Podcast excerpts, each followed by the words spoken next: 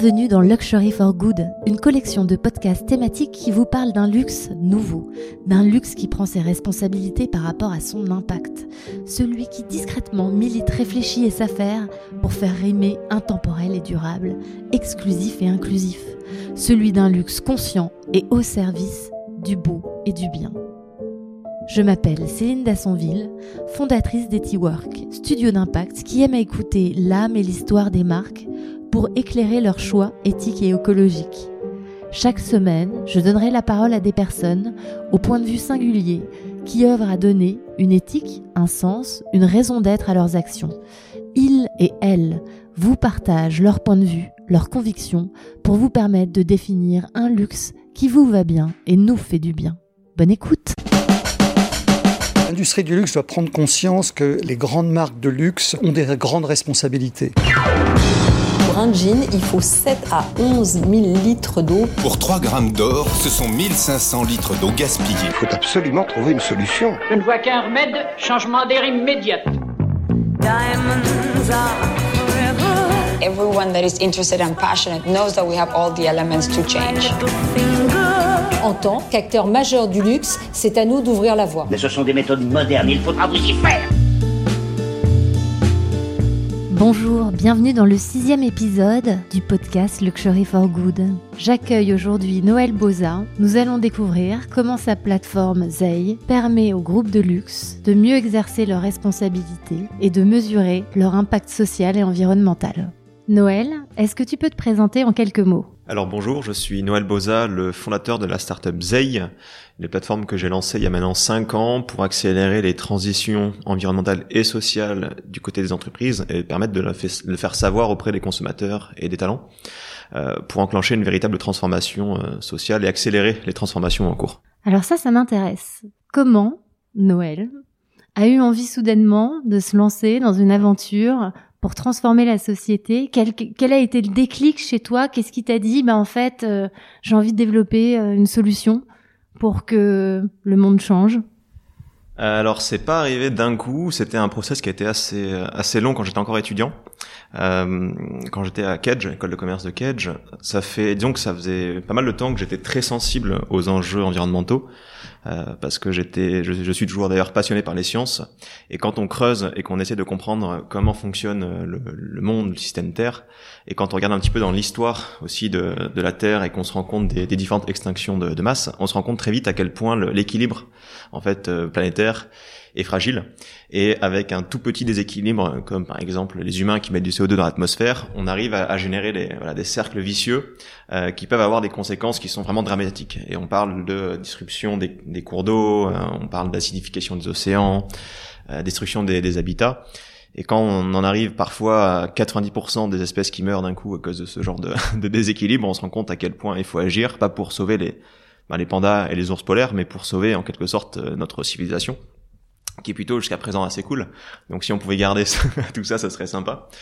Euh, et donc je, suis, je, je, me suis rendu compte de tout ça quand j'étais encore étudiant à Kedge. Euh, et donc je voulais commencer à agir. Je voulais euh, m'engager à la base dans un projet euh, qui avait du sens. Parce que j'ai j'avais pas du tout à la base l'idée de créer mon propre projet parce que pour moi c'était très compliqué. J'avais pas d'épargne à investir là-dedans. J'avais euh, j'avais pas l'expérience j'étais un gamin quoi.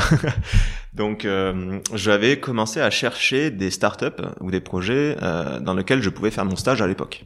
Et en cherchant je me suis rendu compte qu'on avait d'un côté la plupart des consommateurs et des acheteurs, et même des talents, hein, euh, même mes camarades de classe, voulaient avoir du sens dans leur job ou dans leur consommation.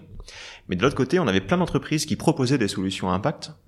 Euh, mais, alors c'était encore plus vrai à l'époque, il y avait encore très peu de personnes qui sautaient le pas et qui allaient choisir la meilleure alternative, qui allaient travailler pour les entreprises les plus vertueuses.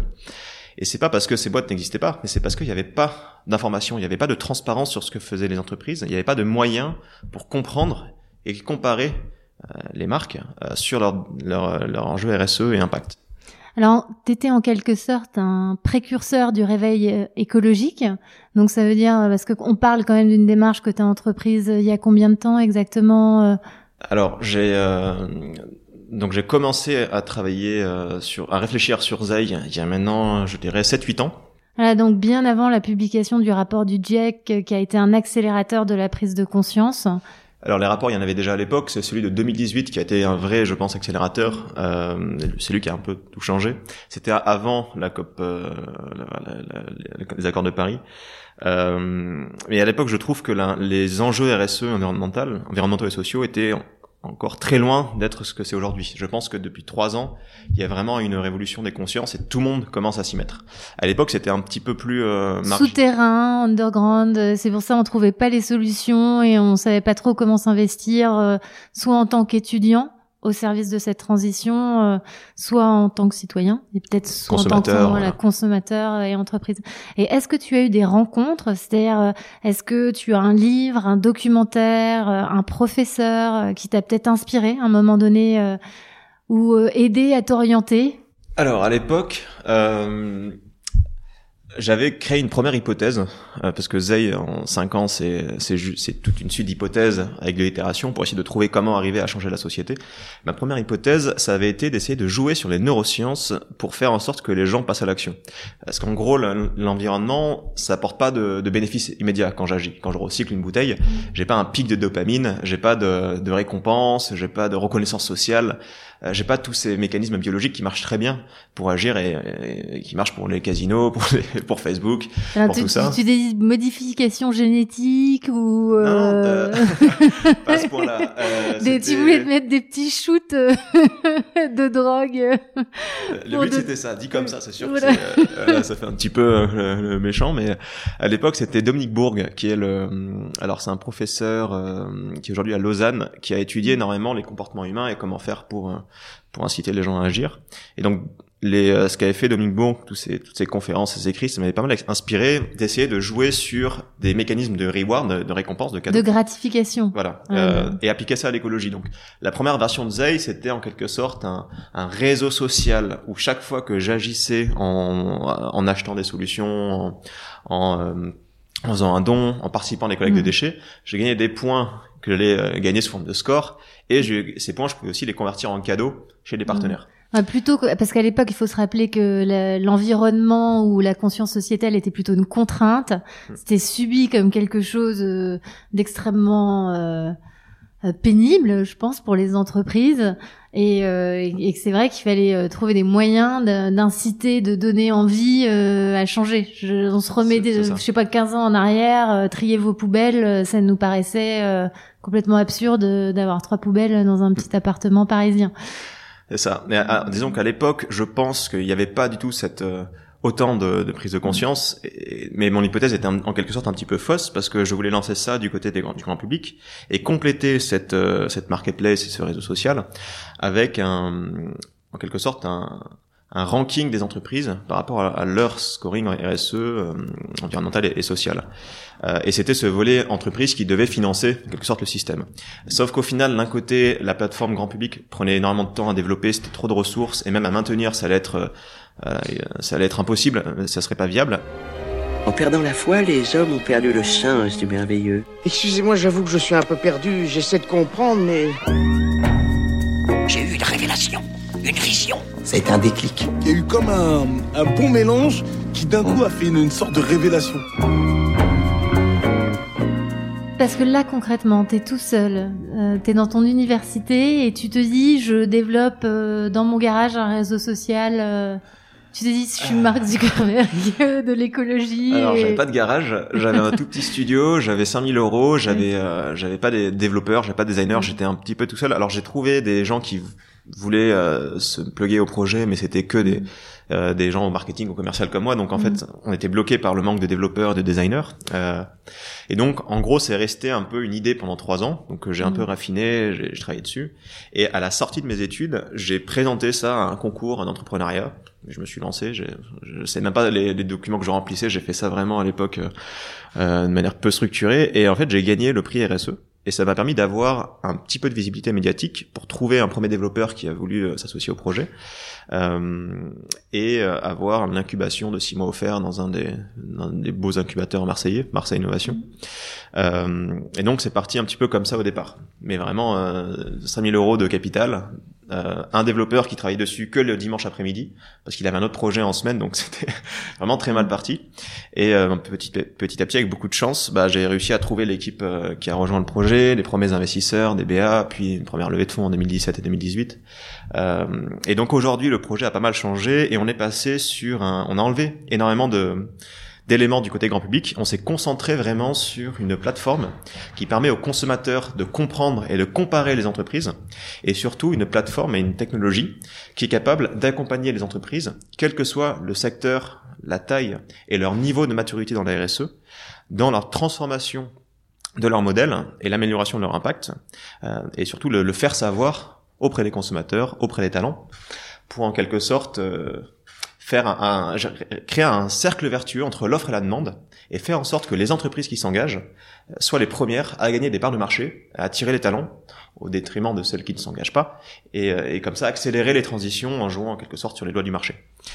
Donc ton cercle vertueux, tu ne l'as pas fait euh, au travers d'une gratification euh, on va dire euh, la dopamine. de, dopamine.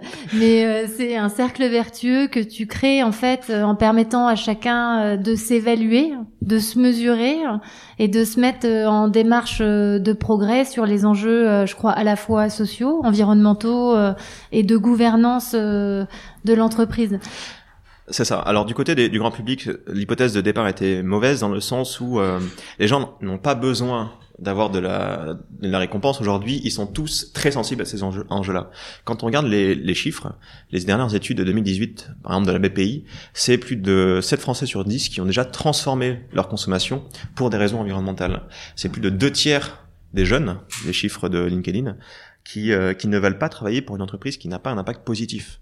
Du côté des acheteurs, c'est plus de la moitié des grands comptes qui intègrent aujourd'hui de la RSE dans leurs achats. C'est les chiffres de 2007, donc ça a encore progressé depuis. Donc il y a, il y a véritablement cette prise de conscience, cette volonté d'agir. Euh, et donc au lieu de faire un système compliqué avec de la récompense, on s'est vraiment euh, concentré sur la, bah, sur les profils d'entreprise pour comprendre et comparer les, les marques. Du côté des entreprises, on, les enjeux et en tout cas les freins étaient un petit peu différents. On se rendait compte que à peu près tout le monde voulait agir du côté des entreprises, soit parce qu'il y avait une pression en interne de la part des salariés, soit parce qu'il y avait une pression de la part du marché, acheteur ou consommateur, et de plus en plus de la part des investisseurs. C'est très important que ce soit les entreprises cotées en bourse, euh, mais aussi les, les, les, les, startups qui veulent lever des fonds, près le VC mmh. ou des fonds. je crois que de plus en plus ce, ce sujet de décarboner les fonds. Euh, qui est une conséquence de l'accord euh, climat de Paris, euh, devient une réalité. Euh, mmh en tout cas dans les politiques d'investissement. Ah bah, tout le monde s'y met, tous les fonds s'y mettent. Euh, il y en a pas un seul qui ne, voilà, pas en train de réfléchir à tout ça. Et quand tu dis tous les fonds, ça veut dire qu'aujourd'hui, ça ne touche plus que les fonds impact, parce que c'est vrai que bah il y a, y a, des fonds impact, où on sait que le sujet environnemental et social est important. Maintenant, toute politique d'investissement euh, euh, prend en compte cette dimension. Alors oui, il y a, en effet, il y a des fonds un peu standards qui, eux, vont mm. tous commencer à prendre l'ESG en considération. Alors l'ESG, pour les pour nos auditeurs euh, qui sont peut-être pas euh, fluents euh, Alors, l'ESG, dans les acronymes. L'environnement, social, gouvernance. C'est c'est la RSE, on va dire, c'est euh, c'est la version, c'est le niveau 1 de la de l'impact de la RSE. en gros, c'est de mettre en place des euh, des, euh, des, dispositifs pour essayer de limiter son impact sur l'environnement. Donc l'ESG, c'est vraiment le, le, mode facile. Mm. Euh, c'est la première étape. La deuxième étape, on est sur l'empreinte et l'impact, où là, on est vraiment sur la création d'un impact positif mm. euh, en changeant son, son cœur de métier. Ou la réduction d'un impact négatif. Alors, il y a, y a pas de définition exacte. La, la mienne, c'est que la RSE et l'ESG, c'est réduire un impact négatif, mais on joue mm. vraiment sur la, la chaîne de production. Mhm. Là où l'impact, on est sur la création d'un impact positif, notamment en transformant son modèle. Par exemple, Too Good To Go, mm. c'est il crée un impact positif. Euh, on prendrait euh, Deliveroo, Mm. Euh, il pourrait faire de la RSE en faisant en sorte que tous les livreurs soient à vélo, mm. en faisant en sorte euh, de, de, favoriser euh, ceux qui sont bio, locaux, voilà. enfin, des producteurs locaux. Mais il n'y a pas l'impact final de leur cœur de métier, qui est mm. de permettre d'éviter des, des invendus, des, des déchets. Voilà. donc il y a ces deux niveaux.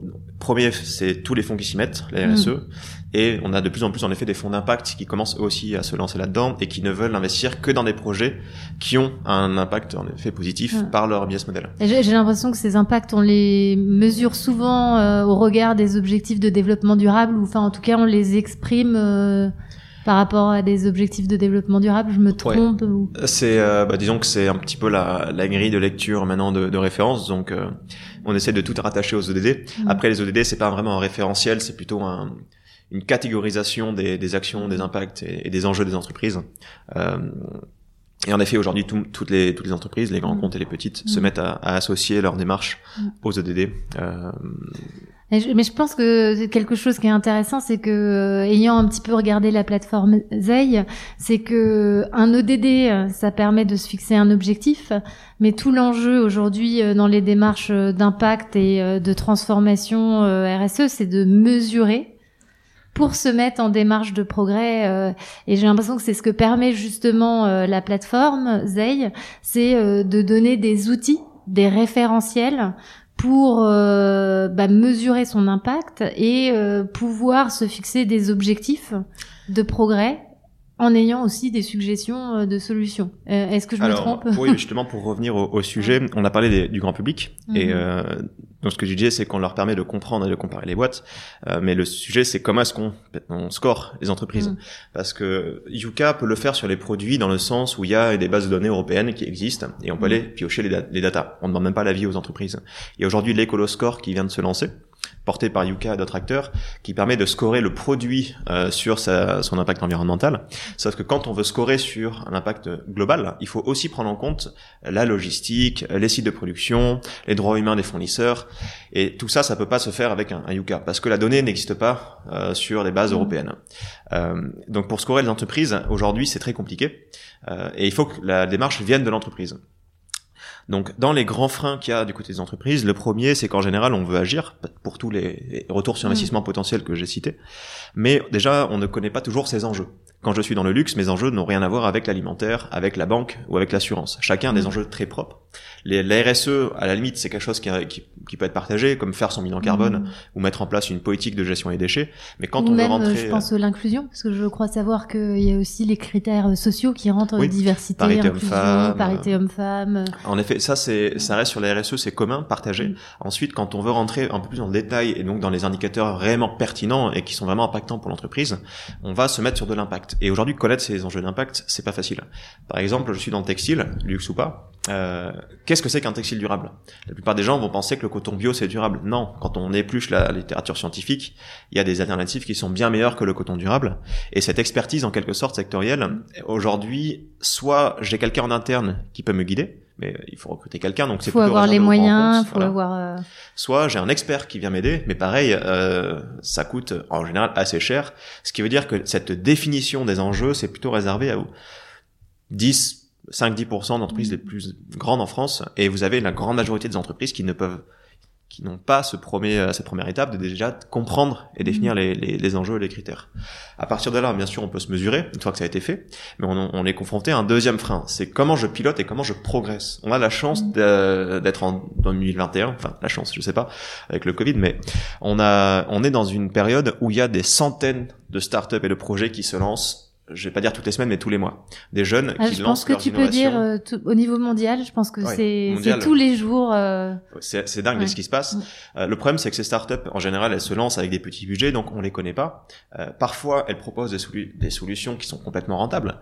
À l'ère de gasoil, un exemple, ils vont plugger leur technologie sur des flottes de véhicules. Ils permettent de baisser de 15% la consommation de carburant et ils se rémunèrent à hauteur de 10% des économies qu'ils font faire. Donc je baisse de 15% mes émissions de CO2 liées à mes véhicules mm.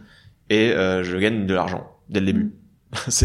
c'est clairement c'est une solution qui est, qui est, géniale et en fait on la connaît pas. Et toutes ces solutions là, c'est euh, si on veut les suivre pour identifier celles qui peuvent me correspondre, il faut que je fasse de la veille. Donc pareil, ça mm. me coûte du temps, ça me coûte des ressources, et c'est plutôt réservé aux grands comptes qui vont aller financer des incubateurs pour aller sourcer des idées. Euh, mais c'est pas voilà, c'est pas commun et c'est pas pour tout le monde. Et le pire des enjeux, et lui il est il est partagé pour toutes les boîtes, quel que soit le secteur et la taille, c'est qu'une fois que j'ai mis du temps et de la ressource concrètement dans ma démarche d'impact et RSE, aujourd'hui il n'y a quasiment aucun moyen efficace de le valoriser. Il y a des labels produits qui marchent assez bien, mais il n'y a pas de label RSE mm. qui soit connu par tout le monde. même Bicorp et le label Lucie qui sont les plus connus en France, et Bicorp le plus connu au niveau international. Malheureusement. Euh, Alors Bicorp c'est pour Benefit Corporation et le label Lucie c'est un label euh, global français, qui, ouais, qui, qui, qui, date de 10 ans, à peu près 10 mm. ans. Ouais.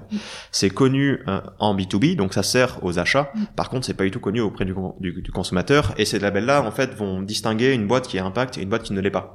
Donc c'est vraiment réservé en général aux, aux startups qui sont des purs players de l'impact, ce qui veut dire que n'importe quelle entreprise qui est dans une démarche de progrès ne va pas pouvoir valoriser son progrès à travers ce label-là.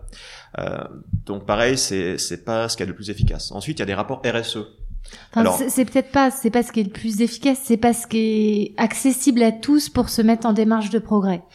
Voilà, et disons que c'est pas, euh, ça servira aux acheteurs quand j'ai mon métier en B2B, mais quand j'ai un, quand je, je peux pas valoriser ça facilement auprès des consommateurs dans une mm. logique plus B2C.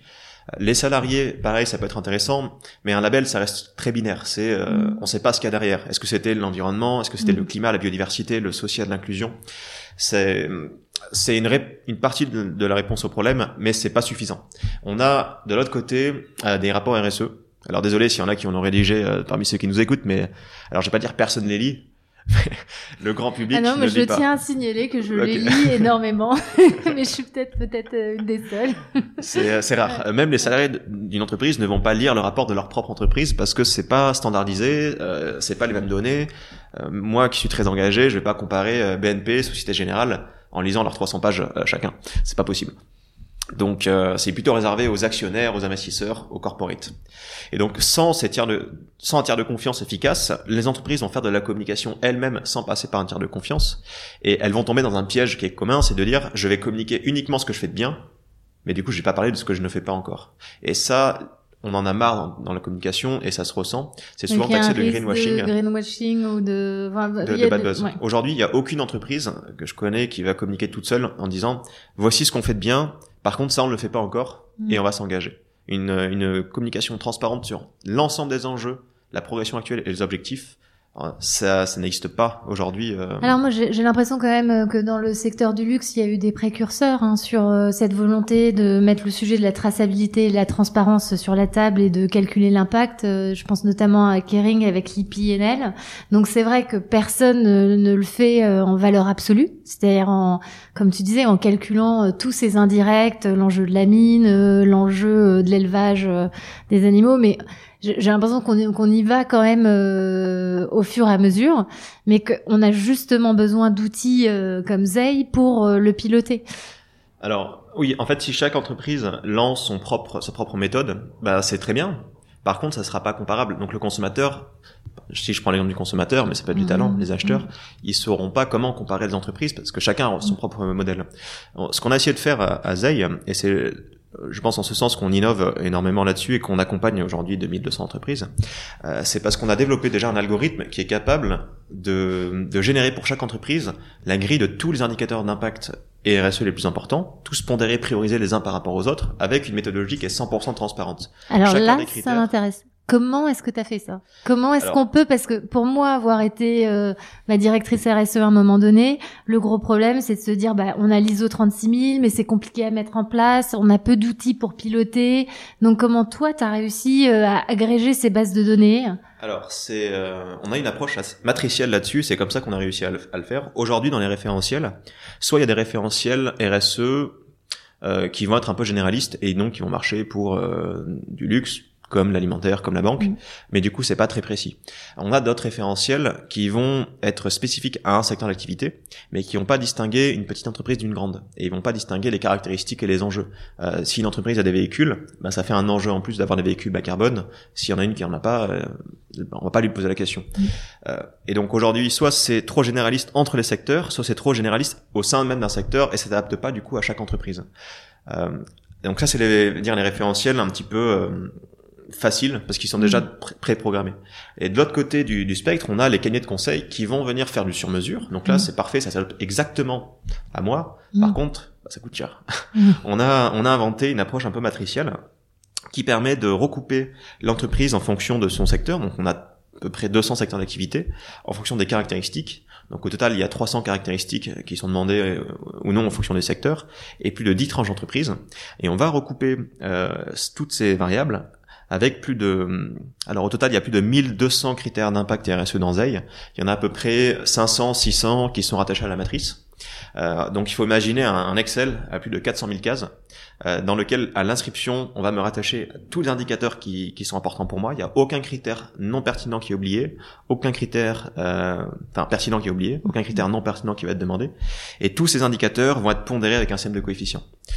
Donc c'est très long à faire, c'est énormément de R&D, mais une fois que c'est fait, n'importe quelle entreprise, en s'inscrivant et en trois minutes, reçoit sa stratégie d'impact générée en un clin d'œil, euh, sans avoir déboursé quoi que ce soit. Reçoit sa stratégie d'impact. Je crois que en plus d'avoir ces référentiels dans lesquels on peut euh, bah, euh, réfléchir à sa, sa stratégie aussi en démarche de progrès, je crois que tu as la possibilité de te connecter à des solutions ou tu as des suggestions de comment progresser.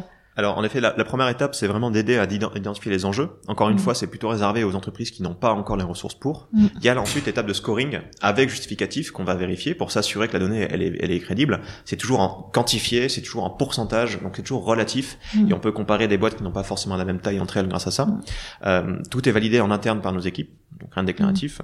Et à partir de là, l'idée c'est c'est bien d'avoir l'état de, des lieux, mais comment je progresse, comment j'avance? Donc on a rajouté à cette plateforme des fonctionnalités qui vont me permettre de piloter mes critères et un catalogue qui compte aujourd'hui plus de 900 innovations, euh, solutions, prestataires, cabinets de conseil, qui vont m'aider à avancer sur chaque thématique. Et surtout, et c'est là je pense qu'on a qu'on a la plus grosse euh, plus gros rapport et la plus grosse innovation, c'est qu'à tout moment l'entreprise peut décider de dévoiler son profil, donc son tableau de mmh. bord, pour aller communiquer ses enjeux, elle les choisit pas, ça lui est imposé, donc il euh, n'y a pas de greenwashing. Là où elle en est en pourcentage sur chacun des enjeux, un objectif qu'elle se fixe avec une date butoir sur chacun d'entre eux, le nom du fournisseur et une explication. Donc en gros, je ne peux plus faire de greenwashing, je suis forcé d'être transparent euh, et je vais pouvoir communiquer mon profil ZEI auprès des, consommateurs, auprès des clients, euh, auprès des acheteurs, auprès de mes salariés. Des entreprises vont intégrer le QR code de leur profil dans les bureaux euh, pour que le salarié en un scan arrive sur le sur euh, sur le profil. Des marques du luxe ou du textile peuvent ajouter le QR code de leur profil sur une étiquette pour que le consommateur à n'importe quel moment puisse aller suivre où elle en est, les objectifs et la, voilà, le favoriser. Et on intègre aussi nos scores sur des sites de recrutement, des job boards et des marketplaces digitales pour qu'un maximum de consommateurs de talent aient accès à l'info puissent comprendre concrètement où ils en sont sans qu'il y ait de greenwashing ou de crainte de greenwashing, mais avec des référentiels du coup qui sont communs pour que je puisse aller ensuite comparer dans les, dans les classements sectoriels mm. comment se positionne telle entreprise du luxe par exemple par rapport aux autres euh, pour euh, favoriser les plus engagés et à terme faire en sorte que celles qui ne s'engagent pas quand on va les chercher sur Zay et qu'on va pas les trouver, mm. du coup on va rediriger vers les concurrents les meilleurs, euh, ça va les forcer à s'y mettre pour rester compétitifs, gagner, continuer à gagner des parts de marché et apporter de la transparence auprès des, des consommateurs et des, talents. Alors moi qui, en regardant l'outil, je trouvais qu'il y avait quelque chose de très intéressant par rapport à une problématique multisite, c'est-à-dire que si on veut l'utiliser euh, en interne, on a la possibilité d'en faire euh, un outil un petit peu, je dirais, de motivation euh, des équipes et de reporting sur justement ces rapports RSE que que que que, tu, que personne peut-être ne lit parce qu'aujourd'hui ils sont peut-être pas dans des formes euh, assez sexy euh, ou euh, lisibles pour qu'on en ait envie. Mais j'avais l'impression qu'il y avait cette double dimension c'est-à-dire peut-être certes à terme une ambition consommateur, mais dans un premier temps, un vrai outil de pilotage euh, clé en main pour les entreprises euh, mm. sur la globalité euh, des enjeux RSE. Alors oui, en effet, le, la partie communication, c'est vraiment le, le bout de, du process, mais c'est optionnel. Euh, on va on va on va s'attaquer à trois euh, type de maturité d'entreprise. Et dans le luxe on est plutôt sur la sur la deuxième. Le premier c'est l'identification des enjeux. Ça c'est quelque chose qui a déjà été fait dans des secteurs comme l'énergie. Le luxe aussi. Euh, le luxe aujourd'hui ils ont alors ils sont mis un peu tard mais maintenant ils comprennent euh, qu'est-ce qu'ils doivent faire. Les enjeux sur les matières sur les chaînes de production. Donc ça cette étape elle est plutôt réservée aux entreprises qui n'ont pas encore fait. C'est pas le cas du luxe. La deuxième c'est justement le pilotage et la progression via le catalogue et via une interface de pilotage qui me permet d'inviter mes différentes marques mes différents sites de production euh, ça peut être mes fournisseurs, mes prestataires, sur des indicateurs RSE et impact que j'ai choisis. Donc euh, un petit peu comme Ecovadis, sauf qu'Ecovadis euh, va avoir sa propre méthodologie et ils vont simplement communiquer le score final. Donc ça permet de limiter un risque euh, sur une certaine chaîne de production.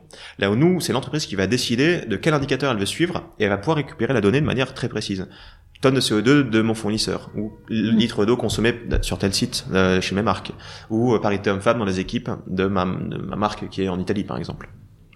Et donc la, tête de réseau, donc on va dire le groupe, peut suivre l'avancée sur chacun de ces critères-là. Les euh, filiales, les, marques, les, fournisseurs entre eux vont pouvoir se comparer, se challenger sur chacun des, critères, et on va pouvoir suivre l'évolution de chacune d'entre elles dans le temps, en faisant en sorte de les motiver à progresser quand elles sont un petit peu en, retard. Et du coup, il y a le lien qui est fait avec le catalogue euh, pour que très simplement je puisse trouver euh, comment comment aller avancer sur sur chaque thématique. On voit au passé ou à l'avenir Au présent jamais tu abandonnes l'espoir dans les jours de détresse, alors c'est que ta force n'est que faiblesse. L'avenir inconnu se déroule vers nous. Je l'affronte pour la première fois avec espoir.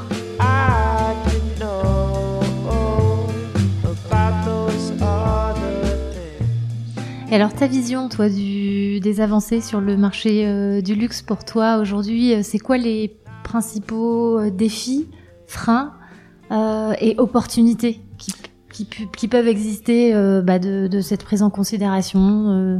Alors le secteur du luxe, je trouve qu'il alors c'est assez récent dans leur euh, dans leur démarche RSE et ils sont en train de faire une erreur que font beaucoup de secteurs d'activité. Oh là là, tu vas pas rendre nos auditeurs contents. non mais j'ai donné la solution. D'accord. c'est que en, ils, ils, tombent dans le même piège que, que font tous les grands groupes, hein. euh, d'ailleurs, quel que soit le secteur, c'est qu'on communique, encore une fois, uniquement sur ce qu'on fait de bien. Euh, et c'est normal parce qu'il faut qu'il y ait aussi le volet communication dans, dans la démarche, que si on ne communique pas, bah, malheureusement, la RSE n'aura pas de retour sur investissement, mmh. donc il y aura peu de budget, euh, ça sera pas, ça sera pas, ça sera pas idéal. Donc il faut qu'il y ait une partie de communication dans la RSE, mmh. que cette communication alimente la démarche, pas qu'il y ait que de la communication, il faut qu'il y ait un voilà, juste milieu entre les deux. Par contre, euh, il faut réussir à être honnête et transparent. Et ça, c'est quelque chose que, ne, que fait très peu d'entreprises. Expliquer concrètement mes enjeux que j'ai identifiés, là-dessus je suis bon, mais là je suis pas bon. Ça, c'est très rare que l'entreprise accepte de le faire. Et, j'en connais assez peu des, des, entreprises qui se lancent là-dedans. Alors, bon, sur Zay, c'est un peu inclus par défaut, mais en général, euh, il y a quelques entreprises qui l'ont fait, et on se rend compte que les entreprises qui décident d'être honnêtes, transparents sur leurs engagements, sont, ils vont, elles vont être euh, encouragées par la communauté, même si elles partent de très loin. Le fait simplement de dire, écoutez, on n'est pas parfait. Regardez euh, nos enjeux. Là, on est quatre, on est que euh, on a que 5% de notre gamme qui est durable. Euh, par contre, on s'engage à arriver à 10 dans 5 ans et à 30 dans, dans 15 ans. Cette, juste cette, cette communication honnête, euh, ça change tout. Moi, j'ai l'impression quand même que cette euh, prise, enfin, ces, ces, trois dernières années, les, les groupes de luxe, euh, les marques comme euh, Chanel, Hermès, ont quand même pris en main ce défi. Après, ça n'empêche que l'enjeu de la mesure, il est extrêmement complexe. Et je, je, je trouve que l'outil que tu, que tu mets à disposition, bah, il est intéressant parce qu'il permet d'agréger toutes ces mesures dans un référentiel qui est assez, je dirais, simple d'utilisation et qu'on peut choisir de garder pour soi ou euh, ou de partager euh, avec d'autres. Donc, euh, je, je, pense que, enfin, ça peut apporter euh, beaucoup de solutions. Est-ce que toi, par rapport euh, à ta position actuelle sur le marché, euh, tu as des barrières encore pour réussir à convaincre certaines marques Et est-ce que tu as eu l'occasion déjà d'échanger avec des groupes de luxe ou des maisons? Alors oui, quelques-unes. Le principal frein que j'ai aujourd'hui, c'est que euh, c'est qu'il y a une culture de alors, je vais pas dire de l'opacité, mais dans le luxe, c'est on est assez réticent à communiquer sur ses fournisseurs. discrétionnaire. Très bien dit. Voilà. euh, et donc c'est vrai que communiquer sur euh, les fournisseurs, communiquer sur euh, par exemple les, les, factures fournisseurs que, qui, mm. qui, doivent nous donner pour euh, certaines vérifications, euh, c'est pas quelque chose qu'elles vont faire de bon cœur. Euh, par contre, on a certaines marques de luxe qui commencent à se lancer, euh, notamment des pure players. Euh, et, qui ont placé l'impact au cœur de leur stratégie de création. Voilà, ou alors qui ont pris conscience qu'en effet, il fallait être transparent et parce mmh. qu'ils avaient tout à gagner à le faire. Mmh. Et, et je pense que ce qui va se passer dans le luxe, c'est ce qui se passe dans notre secteur d'activité, c'est qu'il suffit qu'il y en ait deux trois qui commencent à jouer le jeu pour que les autres soient presque obligés à suivre à se dire. Euh, bah, Alors oui. je crois que Fendi et l'une des premières marques de luxe qui a décidé de publier ses fournisseurs. De bah, il faudra que j'aille leur. voilà, peut-être. Mais je crois que c'est des sujets euh, de discussion qui animent pas mal euh, le secteur du luxe et que euh, il y a à la fois des raisons de tradition, de culture qui, a, qui font qu'il y a cette discrétion et puis il y a aussi les enjeux de compétitivité, de savoir-faire et de, de, mm. protection des fournisseurs. Mais j'espère que ben vont avoir envie d'aller à la rencontre de la solution que tu proposes parce que c'est en tout cas aujourd'hui une solution qui est une des plus complètes pour le pilotage global des stratégies euh, dites RSE et impact, euh, tant sur les sujets environnementaux que sociaux. Donc merci beaucoup Noël. Est-ce que tu as un dernier mot, une petite phrase, une coïncidence que tu aurais envie de faire euh? Il faut vraiment prendre conscience que le besoin de transparence est quelque chose qui, qui arrive. Ça peut faire peur au début de se dire on va se mettre à, poil pour, pour communiquer ce qu'on fait, mais les premières qui vont s'y mettre vont rafler, vont rafler le marché. Donc il faut avoir ça en tête et c'est pas c'est pas un effet de mode, c'est une transformation profonde donc euh, il faut se lancer. Donc allons-y tous ensemble. Bah merci beaucoup Noël. Merci à toi. C'est déjà la fin. Si cet épisode vous a plu, n'hésitez pas à laisser plein d'étoiles, à partager un commentaire sur la plateforme, à vous abonner grâce à votre application de podcast préférée. Contactez-nous aussi, Etiwork, si vous êtes porteur de solutions et vous voulez, avec nous, œuvrer à l'émergence d'un luxe plus durable, plus engagé, plus responsable, qui milite pour un meilleur impact social et environnemental. Etiwork.com, on vous attend.